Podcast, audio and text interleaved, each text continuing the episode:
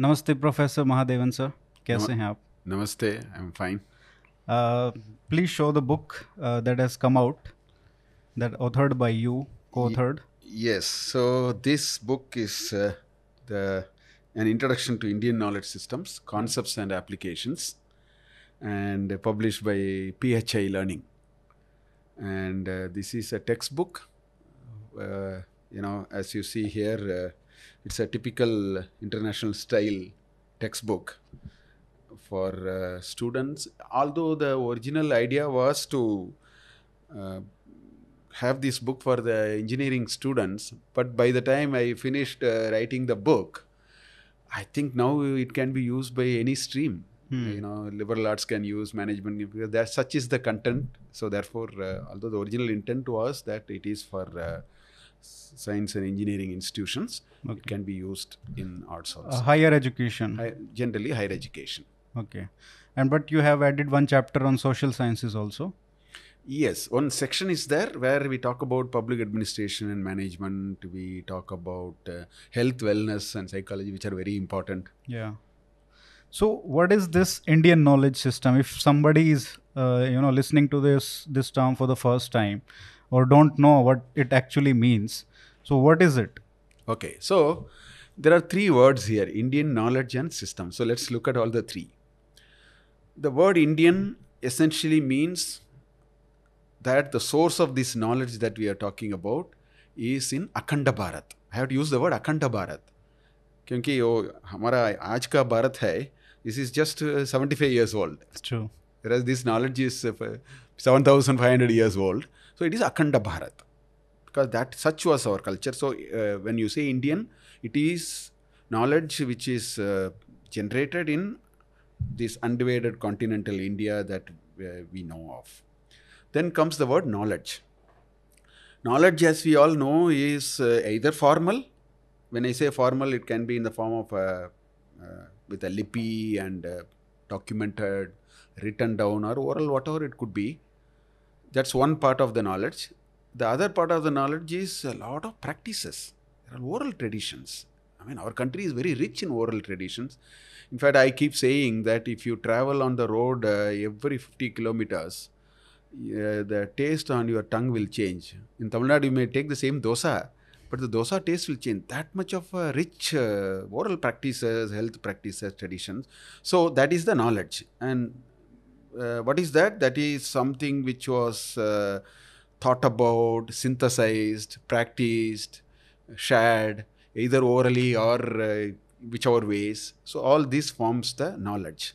Then comes the word system system as we know is uh, a way in which this knowledge can be beautifully organized it's not just all over the place uh, i will give you one framework there are many frameworks there's one framework called chaturdasha vidyasthan okay so it is a 14 part division i mean this uh, uh, framework is more for the knowledge which is 2000 plus years old so we have Veda and Vedangas, you have the Darshanas, then you have the Itihasas, and they are all nicely put onto a either a 14 part classification or a 18 part classification. So when you say system, which means uh, there is a systematic way this knowledge can be actually understood. The moment you say darshans, then our entire philosophical systems are so beautifully organized in, uh, you know, Shad Darshanas. Then you have Jaina and Buddha and, uh, you know, uh, Charvaka Darshana. So it's a very nice way we have sort of classified. Uh, so this is one part. There are other classifications. For example, our knowledge uh, has also been in kavyas, it has been in mathematics, in uh, engineering. We have a lot of understanding on astronomy, uh, you know, like that. Uh, architecture, for example. Hmm. So when I say system, is a methodology by which one can put it in a nice pattern and understand it uh, in a very integrated way. So that's how we can define Indian knowledge system. Uh, so what is indian in that indian knowledge system what is indian about it for example and how different it is from uh, contemporary systems or the current systems the modernity and the past challenges there so there is that contradiction Okay, so first of all, let's talk about what what we know of the knowledge. What we know of the knowledge is probably by and large what we learn when you say knowledge. Uh, learn in a formal system. Informally, we learn a lot of Indian knowledge system. I am talking about the formal system. What we learn in a formal system today in India is uh, knowledge which has been gathered in the last perhaps 400 years. Newton's law is probably the starting of science in some ways. Yeah. Uh, whereas uh, the idea of gravity and its fall are all available in Kanada's, uh, you know, Vaisheshika or, you know, so many other things. So the current day knowledge is what we have largely been told, which has originated from the Western framework. And for whatever reason, that's what we are all being taught, and that's our knowledge. In contrast to that, if you say Indian knowledge, Indian knowledge is spans uh, to a few thousand years, if not more, maybe six, seven, eight thousand years. And uh, uh, just to give you an example, you have Pingala's Chandah Shastra, which is dated, everybody agrees that it is dated for second century BC, which is 2300 years from now, uh, earlier than this.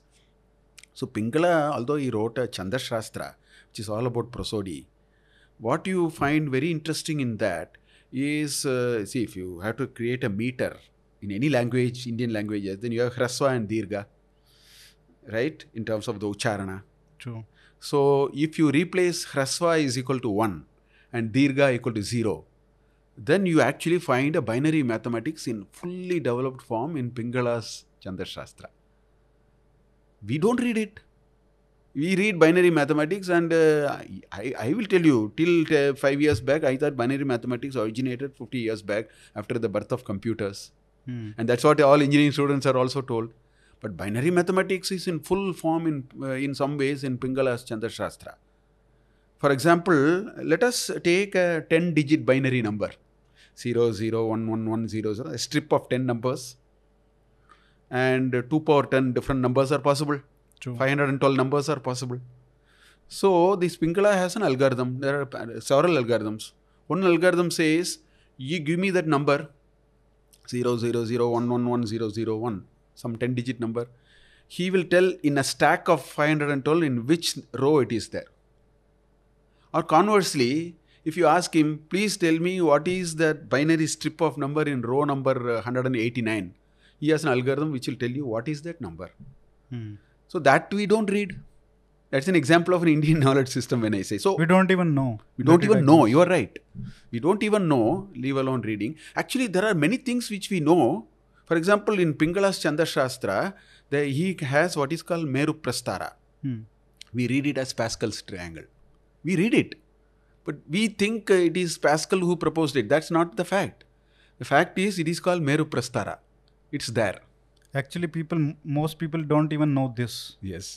this fact and this is the this shows that how much ignored iks is so do you think with this book and um, i think there are many attempts being made to introduce iks in mainstream syllabus higher education and also at the school level do you think the situation will change in coming months Yeah, it will change. I will tell you the reason for it. I am a professor for 33 years now. So let me tell you. See, if you have to, first of all, there is plenty of Indian knowledge. Let us make it clear. It's not that this book is bringing something which is, uh, you know, non-existent. Nothing of that kind.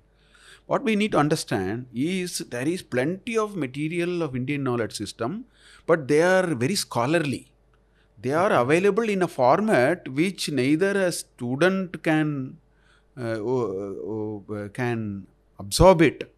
Because there are very scholarly discussions. There is tarka there is uh, a certain way it is being articulated and so on. So if you ask it will make a difference. It will make a difference for the simple reason that if you have to offer it as a course maybe a 3 credit or a 6 credit course then the knowledge has to be distilled put it into a certain structure you know you have to compartmentalize it, is compartmentalize it in terms of chapters. Then you have to create a syllabus. Then it's much easier. Hmm. see what happens when you read thermodynamics if uh, or if you read something on uh, you know digital electronics or whatever that textbook introduces uh, there are deep concepts. That's not introduced in a book but the book really brings the basics it uh, shows uh, the over the uh, you know connecting principles and so on. That is an investment on which somebody will do a phd on digital electronics later or in thermodynamics later. In the same way this book is only doing that. It uh, brought it into a very nice structure which is very amenable for a university teaching in a very structured way and therefore uh, that will seed that understanding and that awareness that we are talking about. Sure. and uh, out of uh, 1000 people out of 100 people some 20 30 people would actually deep dive into it. That's what happened in thermodynamics. That what happened in uh, uh, you know uh, semiconductor electronics. That will happen in indian knowledge systems also. So that purpose will be served. But don't you think that rather than having a separate course, for example, you talked about we have it in science, we have it in social science, in every possible field, uh, literature also, such a vast knowledge of uh, you know Indian knowledge. So why can't we integrate that all That's a- that into from the starting from the schools, introduce start introducing in every field? Absolutely. I think you brought the issue to the table. I must tell you that uh, the, the NEP, the National Education Policy 2020, Yeah. which uh, has uh, one of the main things that it talks about is how do you build the rootedness in India and get our students uh, aware and be part of the Indian knowledge. That's a very important brief. And the NCERT is now charged with completely redoing the new curriculum framework, they call it as NCF, they call it, which they do it once in 10 15 years. Now it is being It's done. been 17 years now. 2004 is when it was done. You are right. Uh, this time, so they have now uh, put 25 focus groups Okay. to uh, think through uh, how do you uh, bring this. So I am chairing the group on knowledge of India. There is one group called Knowledge of India, which is a focus group, and they call it as a cross-cutting theme for exactly the reason what you said Hmm. and therefore what is and we are working on it in fact uh, uh, one of the things that i'm doing is that meetings that is happening Hmm. so what we are doing is exactly what you are saying that uh, the first position we have taken is indian knowledge system will not be a separate course True. Exactly. that means uh, it has nothing to do with others that is a mental model it will develop so from the beginning from the acc level early childhood level up to 12th standard we are now identified how indian knowledge system will be a vehicle through which we will see the lens of math and social science and architecture and whatever whatnot exactly. This lens needs to change. yes that is the effort going on Yeah. so uh, it will probably, you know, let's say next year or year after, all these will find in place and all that. But in the meanwhile, you and I have not gone through it, and the current higher education may require 15 years to reach there. These Yeah. kids have to travel through that. So that's where this is required now. That's point number one. Point number two, I keep saying in my preface or somewhere I have also written that every chapter of this book actually has to become a book or two. That's how it should be taught. This is an it is called Introduction to Indian Knowledge Systems. For example, there's a chapter on uh, mathematics. I see easily there can be two, three credit courses which uh, will use the lens of Indian knowledge and teach indeterm solving ind- indeterminate equation. Your Kuttaka method is there. Aryabhatti has some beautiful methods to solve some complex uh, algebra and uh, all that's uh, polynomial equations and so on. Hmm. So I think that will happen, and that should happen. Uh, when we talk about IKS, Indian Knowledge Systems, there is too much focus on the past like we had such great knowledge and we uh, you know this uh, all the concepts are there and sometimes we border on the on the extremes right? On one side we have people who say nahi kuch nahi hai idhar. Or and the other side yahan yahan pe to sab kuch hai. Like uh, the recent knowledge of 400 years that we talked about that is uh, useless and you know uh, we we had all this uh, 2000 years back. So there is one stream that so both are talking in extreme but i think the reality is somehow in the middle right Absolutely, I think uh, it serves no purpose and it is uninformed. Both the views are uninformed views. In fact, I often say, in fact, yesterday also I was mentioning that please don't make efforts to glorify Indian knowledge system because it doesn't need that helping hand. It is eminently convincing for somebody who dives deep into it. Just show it, bring it to the table. You don't have to make efforts to say that uh, this is so great. All that is not required. I think there are well thought about ideas uh, paradigms, a certain perspective on which you have to look at issues of life and so on. So that this has everything. I don't think we need to say that. We don't have to waste our time on it because uh, the problem there is such people stop there. There's a full stop there. Exactly. There is no point in simply saying we have everything, and nobody is interested in that statement. You bring that everything and let us look at it in a very objective way. And for all I know, I may be convinced. You need not be convinced. I am not asking you to get convinced. Hmm. My only sense is uh, it is logically sound, it is appealing. Therefore, a good number of people may actually be very convinced that there is something interesting. The other viewpoint is also of no use. You can't say, you know, uh, all that we have found in the last 300 years is enough because sim- simple logic tells us evolution, growth, and innovation requires an open mind. You can't close your mind. This is required and this is not required. That means that's a, a sometimes it comes to an end. It is like a dead end. So therefore, I think that view is not required. Also not required. So I think it is a middle path. Today, genuinely, with all with with all our respect for technology and all that, I think in the last 200, 300 years, we have brought a lot of technology and all that we have done. I don't think we should talk anything less of less of that. The only thing we should say is with all that technology and all that that we have brought, there are some fundamental problems which we have not been able to solve yet. Right?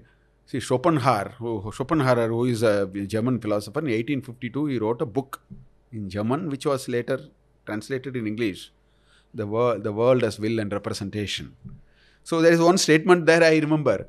It says, now that uh, uh, human beings have solved all the problems, they become problem themselves. Something like that he has written. The point is, science and technology helps you to, it can only help you to lead a good life. It doesn't tell you what is the elements of a good life. Hmm. Whereas a lot of uh, the Indian knowledge system, and not only Indian knowledge system for that matter, a lot of ancient Oriental systems have looked at the intrinsic element of. So, therefore, to say this is not required, that is enough, that is not required, this is enough is an uninformed thinking. I think uh, a good uh, progressive thinking says we need everything. Let's look at it, and there are interesting things we need to take from all these. I think that's a position we should take. But in order to do that, we have lost the Indian. Let's first bring it back and then see how to use it. Yeah, first we have to understand what it is before delving into you know whether it is required or not. Uh, which way we can use it. Yeah. I'll give you an example. You know, wootz steel. Wootz steel is uh, was manufactured in 600 BC onwards, and uh, you know, uh, I am a mechanical engineer, sort of. So uh, Sort of. uh, because production engineer, you know, I am a 90% mechanical engineer. Our courses were like that. So I always say I'm a mechanical and a production engineer actually. So what happens is the ferrous carbon alloys is the most important thing in metallurgy. How this iron and carbon is mixed is all uh, a function of what kind of interesting material you bring. So it is called ferrous carbon. So there is a, a nice thing called temperature transformation time diagram. This is most important in metallurgy Hmm.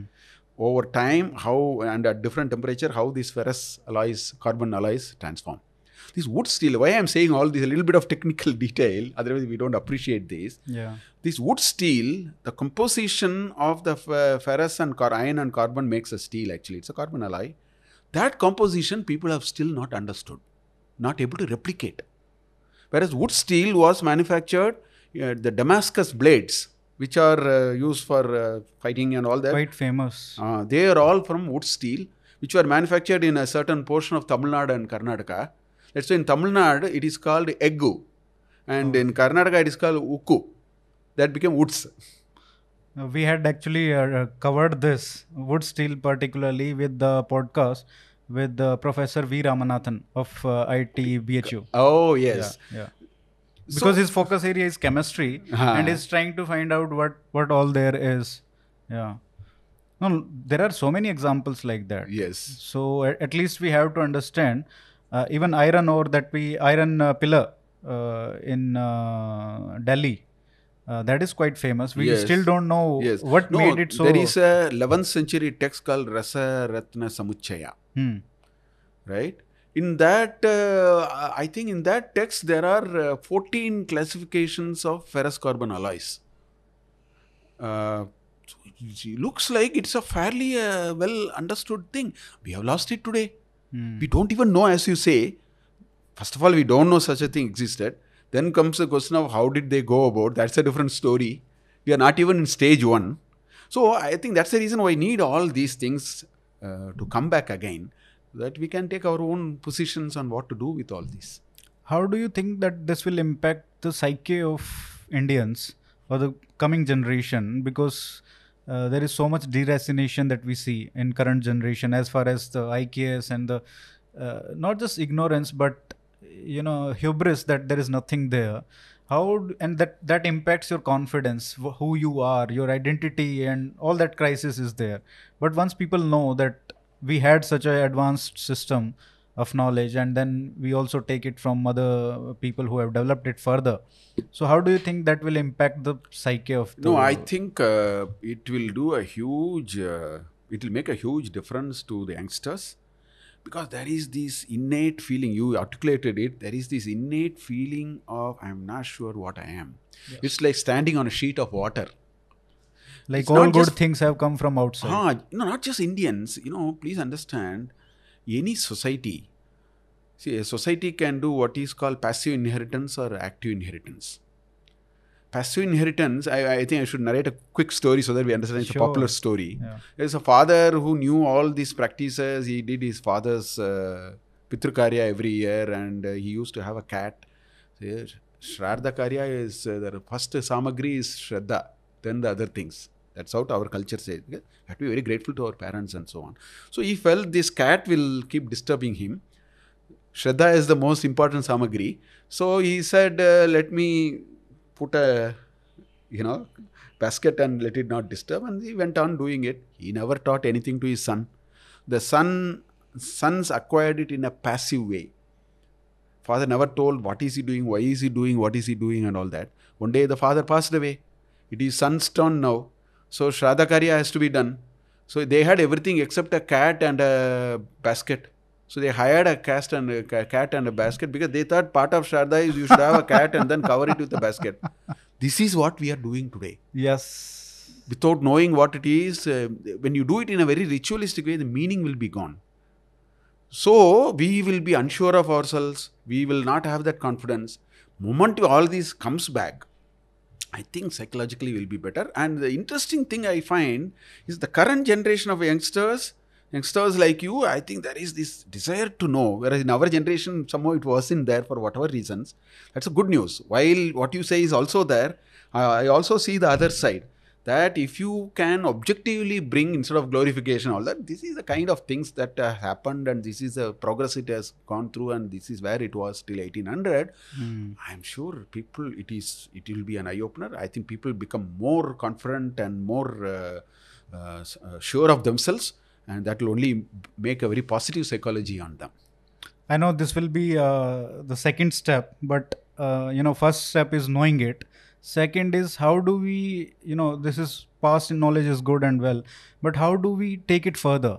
How do we make our contribution what should be our contribution to it? How do we do that? Huh. so i will take my own example. I knew no sanskrit hmm. believe me. I studied in tamil nadu and i studied tamil tamil medium and all that. Somebody told me when i was in my 11th and 12th they said hey you take sanskrit here uh, jada mark uh, mil jayega. That's all was my, you know, uh, uh, exposure to Sanskrit, right?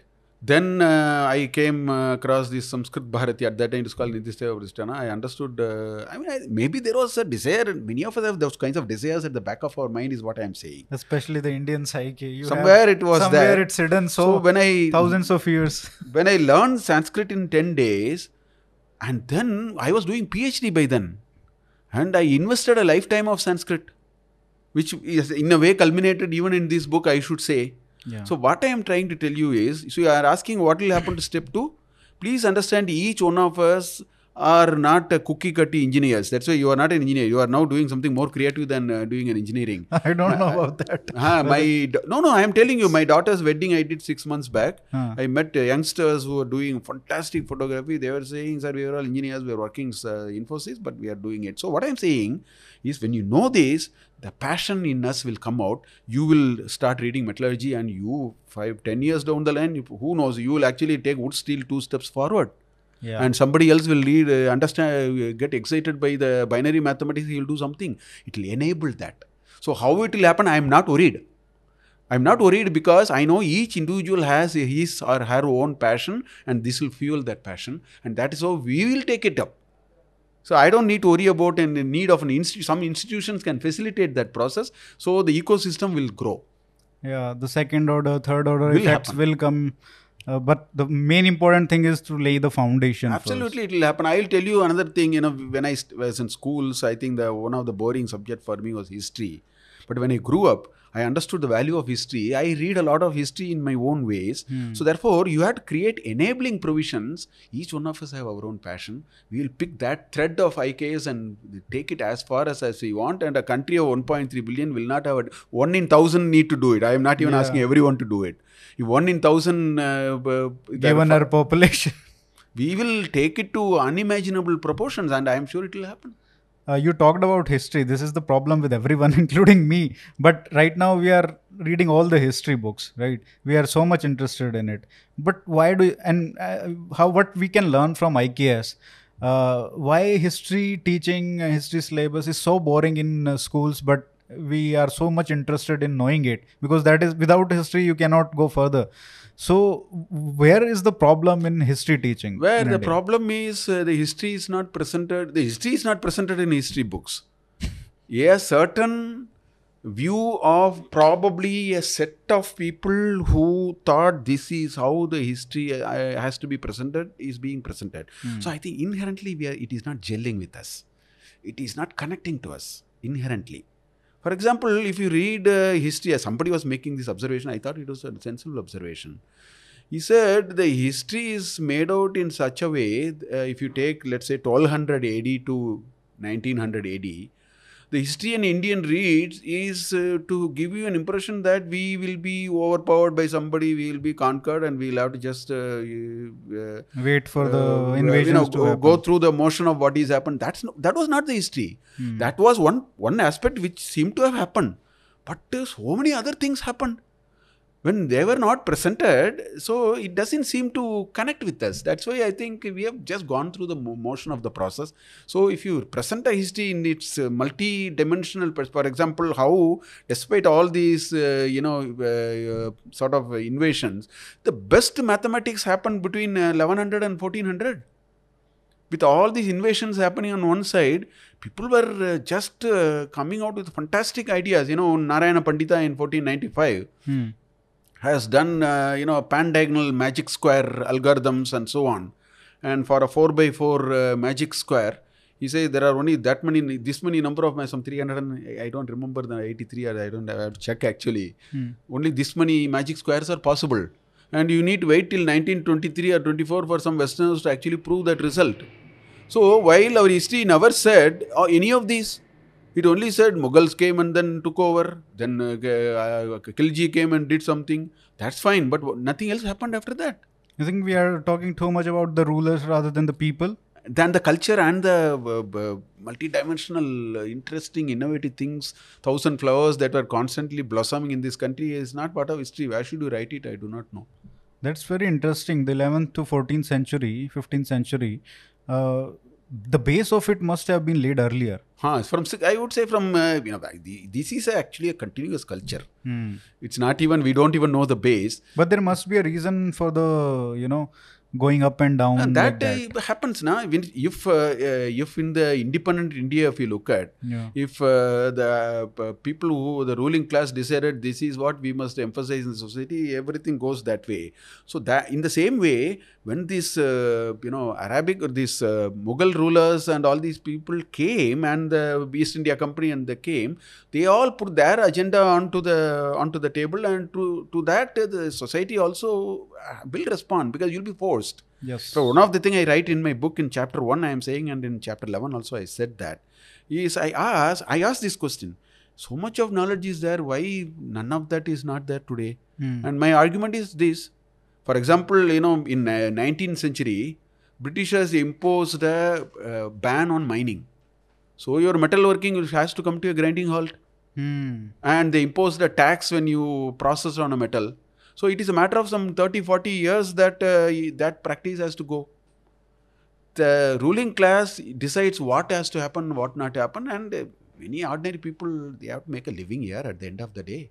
So they will go with the wind of the ruling class. So that's how we lost. And given that employment used to be hereditary, uh, most of the, once you stop that, Ah. there are no universities to teach. You learn That- from I- your home. This was the other point. Our uh, we had uh, such a nice uh, Varnashrama Dharma.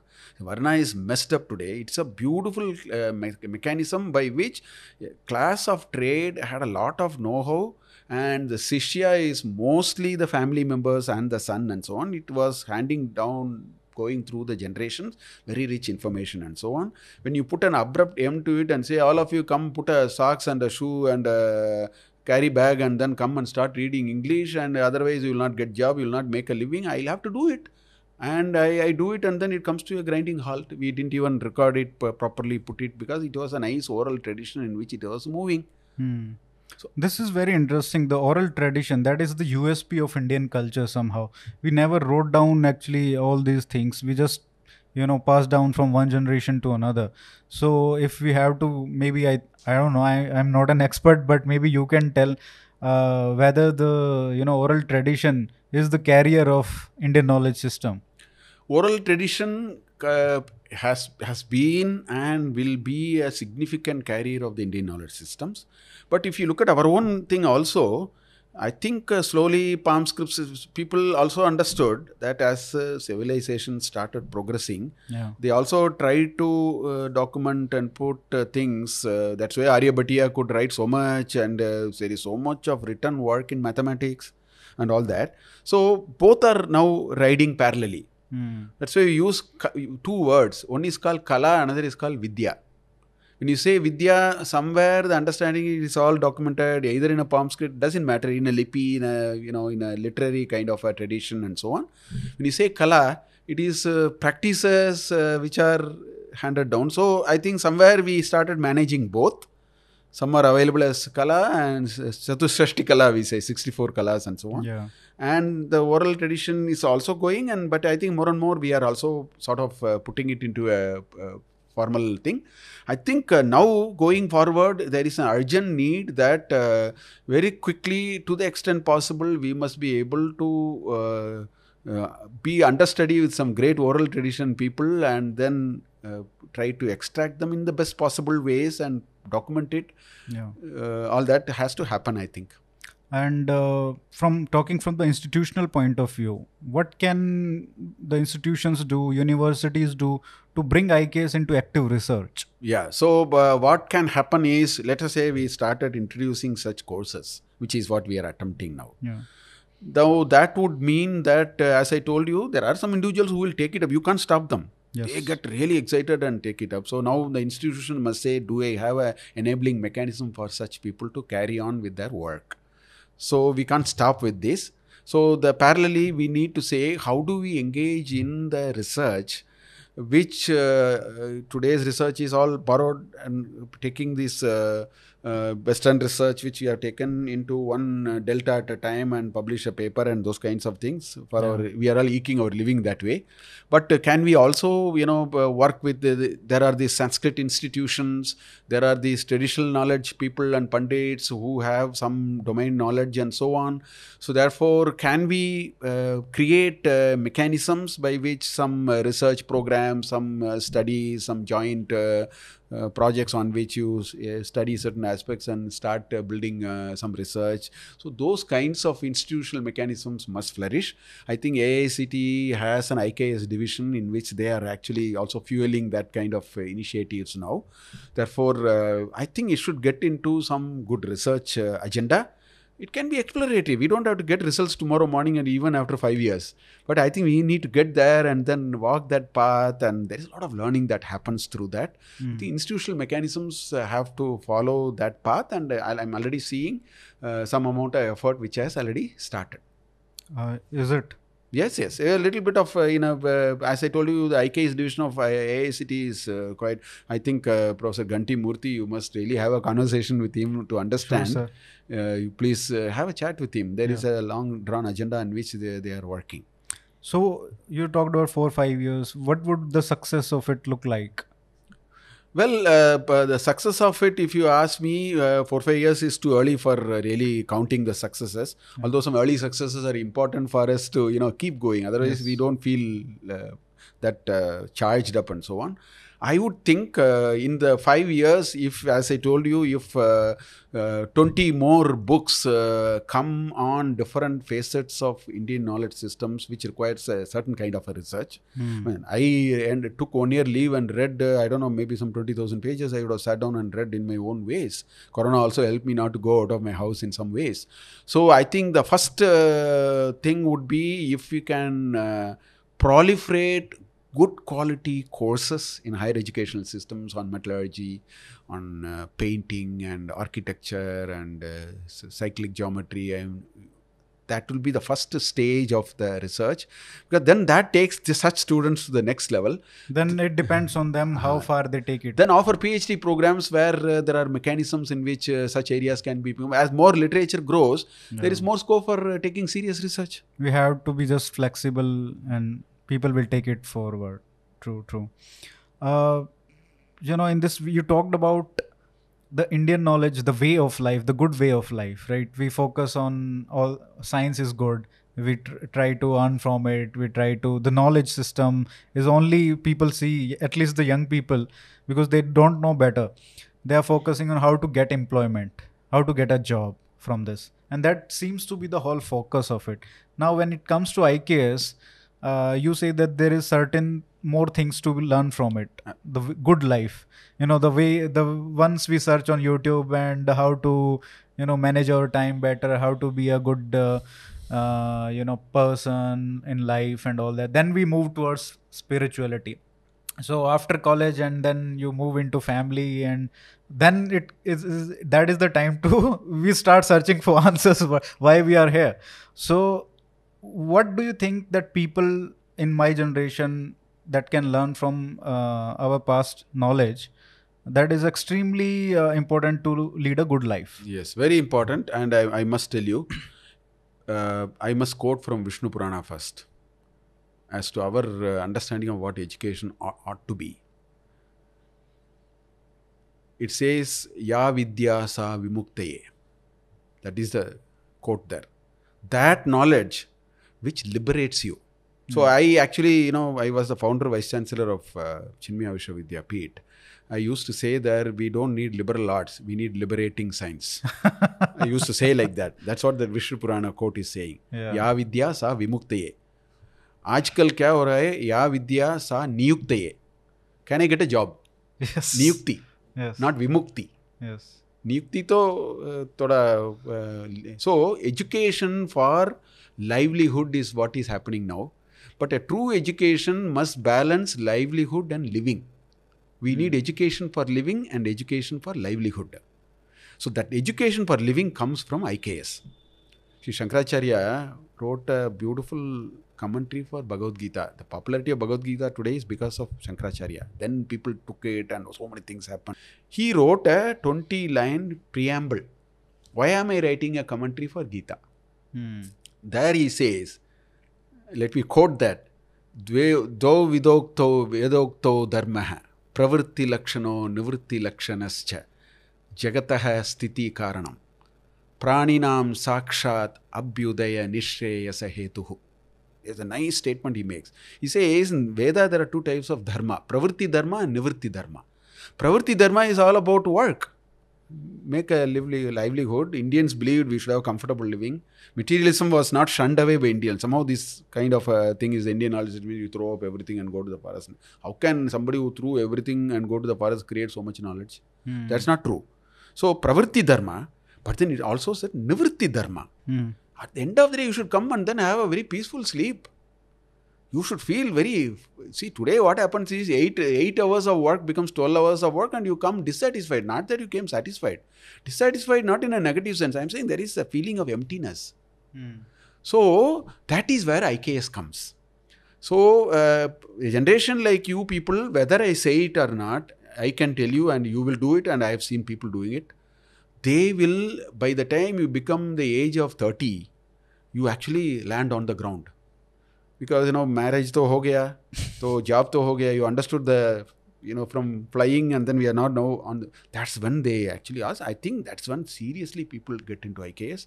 See, I run a weekly satsang called Practical Vedanta Samvada. Okay. For the last uh, 15 years, I'm doing. There's a YouTube channel also on that. All my uh, students are uh, 20, a good number of students are in the age of 30 to 45. That's when we understand livelihood part is there. Let us understand also living. That's where IKS will play a very important role. And we can go back to our literature. Our literature is full of that. It talks about the world inside. Hmm. Western literature talks about the world outside. You need both. So, uh, in this inside, uh, what we can learn from Bhagavad Gita? You talked about Bhagavad Gita. Yes. And so, what are the lessons for our generation, especially when we are working? Yes. How to enjoy that? Yes. Because sometimes most of the people are not in the jobs that they really enjoy doing. I mean, so that is the reality. But how they can still be happy? So that is the key question. That is the question discussed in great detail in Bhagavad Gita. Hmm. So I will just say Karma Yoga. In fact, Sri Krishna's entire dis- uh, discussion is exactly answering this question.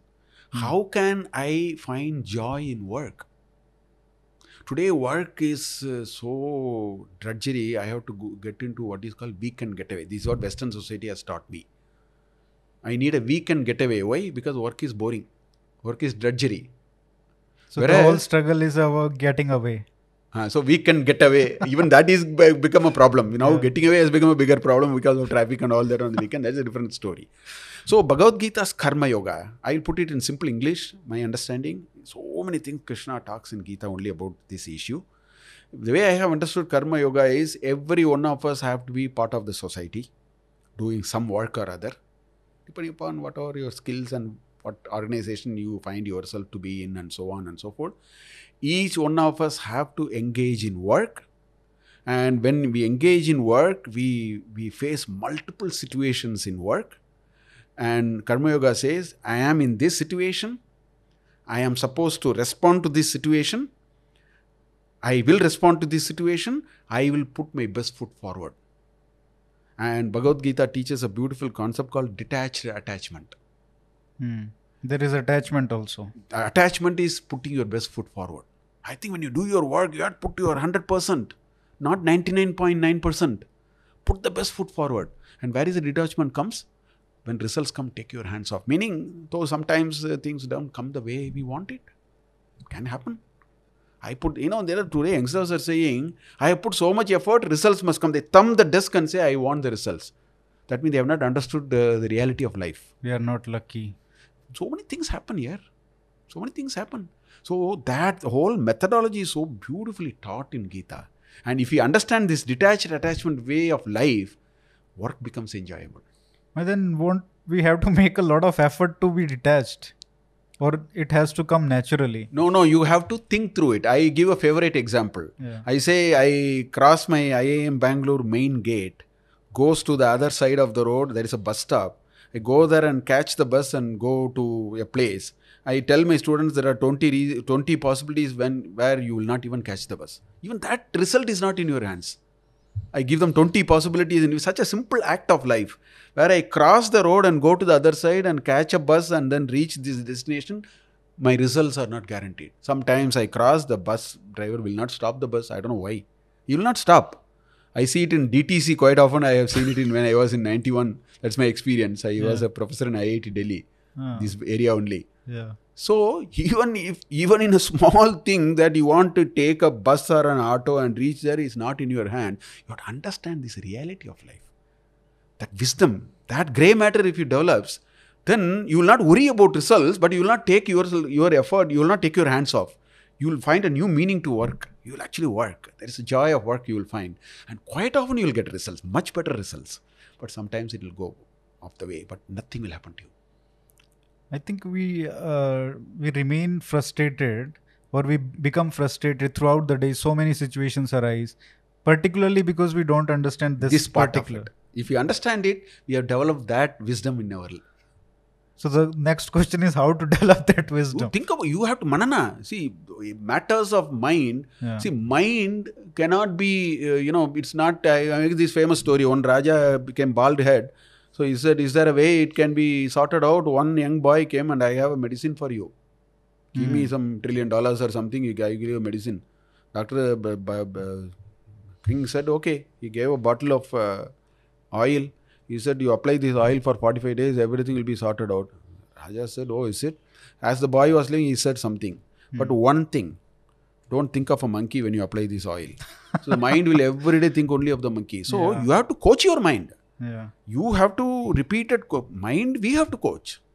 That's called manana in our, uh, you know, uh, scheme. You do shravana and then you do manana. You contemplate on the meaning of it. The more you contemplate, the mind will come around. And uh, acceptance. Another example people give. I've been hearing some lectures. So I one person told, person ties a knot to the other lady, and uh, there is no orientation program. The mind has accepted her, her as wife, and she has accepted him as husband. You didn't go through any. That's all. It has happened. It's all about the mind. The mind has accepted. It's acceptance. So you have to cultivate that uh, need for acceptance with us. You have to actively pursue it. Yes. And from management perspective, because you are professor at IIMB, uh, what management lessons or leadership lessons we can learn from say Bhagavad Gita? Well, there are so many. I will just say just one of them, which is the most important thing, which he has said several times, and that is called titiksha. It's a nice shloka, says matra sparshast kaunteya, sitoshna sukha dukkadaha, agamapaino anityaha tam titiksha svabharata. He says, as long as you dabble in this world, with all your pancha jnanendriyas fully active, the sparsh of that, the matras, tanmatra sparsh, will blow hot and cold. सुख दुख शीत उष्ण शीतोष्ण सुख दुखता the world will always blow hot and cold it the life is a roller coaster life this is the biggest lesson for a leader if you know that how do you develop mental equanimity और equipoise Krishna से you will become a top notch leader which means you should have the grace to just know we talked about result You should have the grace to accept defeat. You should have the grace to accept success also. People don't have, people have neither. When it is a- is important. Very, very important. That's the most important lesson that you find for a leader to be. Do you think uh, meditation plays a major role in achieving that towards? Absolutely. Meditation is all about an opportunity to be yourself. You, you mental equanimity comes when you become you know yourself you are with yourself. I keep telling my students i run this bhagavad gita course actually in Where is this? in Uh, IIM bangalore. It's an elective. It's a three credit elective. can we do it online? No. we've still not available because it's a regular three credit elective. So i keep telling that imagine you built a five sto- five bedroom house. Yeah. imagine you built a five bedroom house and you spent all your lifetime standing on the portico looking outside. You never came inside the house that's what we are all doing. We use the pancha indriyas and then we only let ourselves out. We never find inside so meditation helps us to turn ourselves inward. Moment you turn yourself inward there is a lot of uh, you know sort of these issues will all be there are a lot of pending files which have to be signed. Lying no the ceo is standing out in the portico and then looking at the, what is happening outside. That's what we are all doing so meditation helps us to open the door and come into the living room The problem is we talk about so much like how to manage, how to manage this. We are not able to manage the time itself. 24 hours. No, no. I will tell you. Uh, sorry to say this. People who say um, I didn't mean you. Yeah, yeah, in a general sense, I'm saying. Now that that may be applicable to me also. That's why know. I asked this question. My little experience has been people who have done a lot of work never have said we didn't have find time. And people who say we don't have time are Dirga Sutris, if I have to use a word. Uh, you know, there is one shloka in Ashtavakra Gita.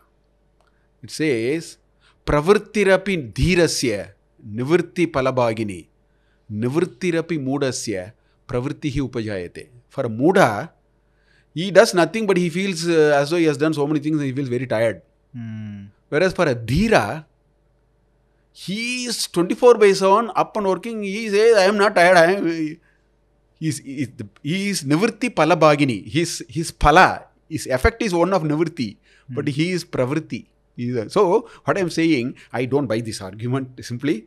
I think we need to ask ourselves when you say we don't have time, that means my general understanding is we seem to have a certain tendency of procrastination. Hmm. Such people only don't find time. and that leads to So then interference into uh, other areas also you Yeah. don't work fast at work uh, during work hours And, at then times you, you feel upset, nothing has happened, then it fuels this. It's a vicious circle on which we are in. Uh, on the meditation i just wanted you to know that uh, when we try to meditate the problem is uh, you can't. It's very difficult initially. I mean i don't know about the next stage but when we try it's it's like nothing is there. And then we get distracted. Then we look into uh, okay what's happening on phone and all that. Correct. so how would you suggest someone to go uh, about meditating? Yeah, two quick things. The person who comes to a Grand Slam would have put 1 million hours of work before even he came to the first circuit of uh, tennis and winning it. Or for that matter, Tendulkar, I don't know how many thousand hours he would have put and so on. So, first of all, right, Abhyasena tu kaunteya vairagina cha grihyate is what Krishna says. This question was asked by uh, Arjuna, none other than Arjuna. He said, uh, uh, uh, uh, you know, chanchalam hi mahabaho, you know, mano durnigraham chalam. hmm. That's what he said. He said, uh, I agree with you. So first you need abhyasa. So meditation is not going to happen in six months. And if you think like that, we are cheating ourselves. So, but there are issues. So, I, when my students ask me, particularly people who are working in software companies, who are all my students, they ask this. So I ask them, do you have half an hour more in your life if you are serious? Half an hour more? For example, if you are getting up at 6 o'clock, can you get up at 5.30? Yes, sir, that's not difficult. Then you do one thing. I will not tell you how to do meditation and all that. Don't worry about all that now. For next six months, if you get up at 5 o'clock, please get up at 4.30. If you get up at 6 o'clock, get up at 5.30. If you get up at 7 o'clock, get up at 6.30. Yes, sir. So now you have 30 minutes extra from your normal things. Yes. For 30 minutes, you just go and sit in one place and just close your eyes. Don't do meditation. I, I don't want to use word meditation and all that. Sit for 30 minutes, just close your eyes. And then you meet me after that. Where do I sit? Wherever you want. You want to go and sit in a puja room, it's okay. You want to sit in your bedroom in one corner, I'm not bothered about all that. Sit and close your eyes for 30 minutes. Hmm. Half of them never came back. the remaining half of them came back, but they never came back to ask me what to do. They said, Sir, we understood what to do now. They said that uh, first uh, one month was a real nightmare. The eyes were uh, sort of uh, blinking, violent uh, things were happening, but beautifully in four five months it started slow. So we have to slow down. Meditation don't get in now. You have a starter before you go for a main course. So I mean that way I would say. I think I think we should learn to close our eyes and sit for some time if we get that practice that is that will bootstrap your meditation practice then you know now i know where to go and maybe i look at some help here and there There's so much available some uh, sudarshan this that so many things are there but i know my path so that would be my very realistic if i want to go to mount everest i don't bother about all that i bother about the first base camp Hmm. I will not waste my time about where is the height, how much and all. Then I'll sweat and go back. I will only say from here I have to walk how many steps I should take here and where, where is the base camp, how much time will it reach for the base camp. That's all I will worry. So every great effort requires only that kind of a thing. Meditation is a great effort. Six months, just sit and clo- close. Let us close our eyes for 30 minutes. It will teach us what to do. Meditation will beautifully come after that. Hmm. Uh, I think you have to uh, leave. So, last question, uh, because really I want to talk for one more hour at least, but I think uh, we have paucity of time. So, last question: uh, in the IKS Indian Knowledge System, what do you see the challenges as? The, ch- the biggest challenge I see is our ability to teach. Hmm. Because uh, there is one problem I see with IKS with Indians. See, I am not a professor of uh, anesthesia. I am not a professor of polymer science. I am not even a professor of metallurgy, so I won't talk anything about that. I will talk a little bit about management. I have, after all, done it. It my occupational hazard for 30 years. I will do it. Yeah. This is what we all will do. If your if your expertise is in metallurgy, you will only talk about metallurgy. But in this country, we will go to the rooftop and say Bhagavad Gita is a useless. Uh, it's not required. They're all three thousand years old and not required. Then I ask them, gentlemen, have you read Bhagavad Gita? Do you know Sanskrit? Have you read it in original? No. How do you make this statement? So you have a license to make this statement? You don't have a license to talk about anesthesia. We have people who talk on Ukraine war on one day and then on uh, domestic politics and then on something else the other day. So IKS people think is simply you can you know uh, sort of uh, we know it after all it's part of our culture. I think that mindset may come in the way. And my only request is I think we should genuinely invest out of pure devotion for the country, Hmm. for this society. If we invest a little bit, then all our cultural connections it will only be advantageous for us to read it than an American or a Japanese.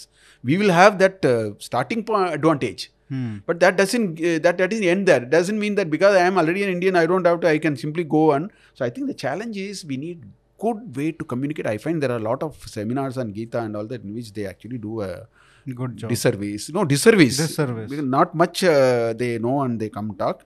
But there are many others which is also happening. So Can I recommend some to people who are good? uh, I- can. We will, uh, you know, uh, some I will, uh, Sure. uh, you know, we'll take it offline and uh, think Yeah. through and so on. I think uh, we need to build that kind of rigor in when it comes to IKS matters.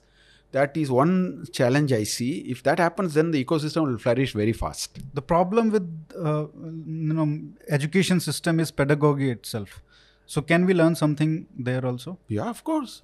You know, taitropanishad uh, there is a lot we can learn from that. taitropanishad uh, father, there is a ba, Varuni Bhargavi Vidya. He, he says, Adihi Bhagavo Brahmheti. I want to know what is Brahman. He says, Tapasa Brahma Vijijnasasva Tapo Brahmheti. Father gives an answer. See, Satapo Tapyata. There are five, five times this uh, sun comes. He gives the same answer. Now there is there are some nice methodologies by which we make people teach. In fact, I, in my weekly satsanga, I tell my students don't ask questions. It looks very strange in today's thing, Yeah. and they ask me why. And when I taught Taittiriya they understood what it was. I said, don't let your questions out. If you let your questions out, eh, it is out of you. You live with the doubt. You, you know, what will happen? Sometime the question will disappear. The question you will find an answer. Sometimes the question will morph into another question. All these are progress. Today we are told you have a question, you have to throw the question at the teacher. Clear the doubt. What clear the doubt? It will not get here for you. You have to live with the question and uh, pariprashnena. That's what Krishna says in Bhagavad Gita. Tad vidhi pranipatena pariprashnena seveya. Upatekshanti te jnanam jnanina tattvadarshina. That pariprashna is very important. So we should live with doubts. In a positive sense, I am saying. It should make you uncomfortable. Then you will go after it. Hmm. I mean, you will still ah, get to know and all that, but you own the doubt and keep the doubt with you. That's what our ancestors. That's one methodology of teaching. Right they will now, not give you an answer, but they will tell you things. You say, go and find out. right now we have Google. We just search everything. So nothing stays. It is all in Google actually. That's true. I I wish we could talk for another hour, but uh, hopefully when you come next time, we'll be able to spare more time. Just just a request to you. Thank you, Uh, and it's uh, my yeah. pleasure to talk. I am very happy to see a lot of youngsters like you who have taken this very seriously. it's it's an honor to uh, you know for you to come here and it, uh, really pleasure talking to you, sir. Thank Thank you. you so much for coming, Thank you. And ho- I hope you keep coming. Thank you. I wish you the very best in all your endeavors. Thank you, sir. Namaste. Namaste.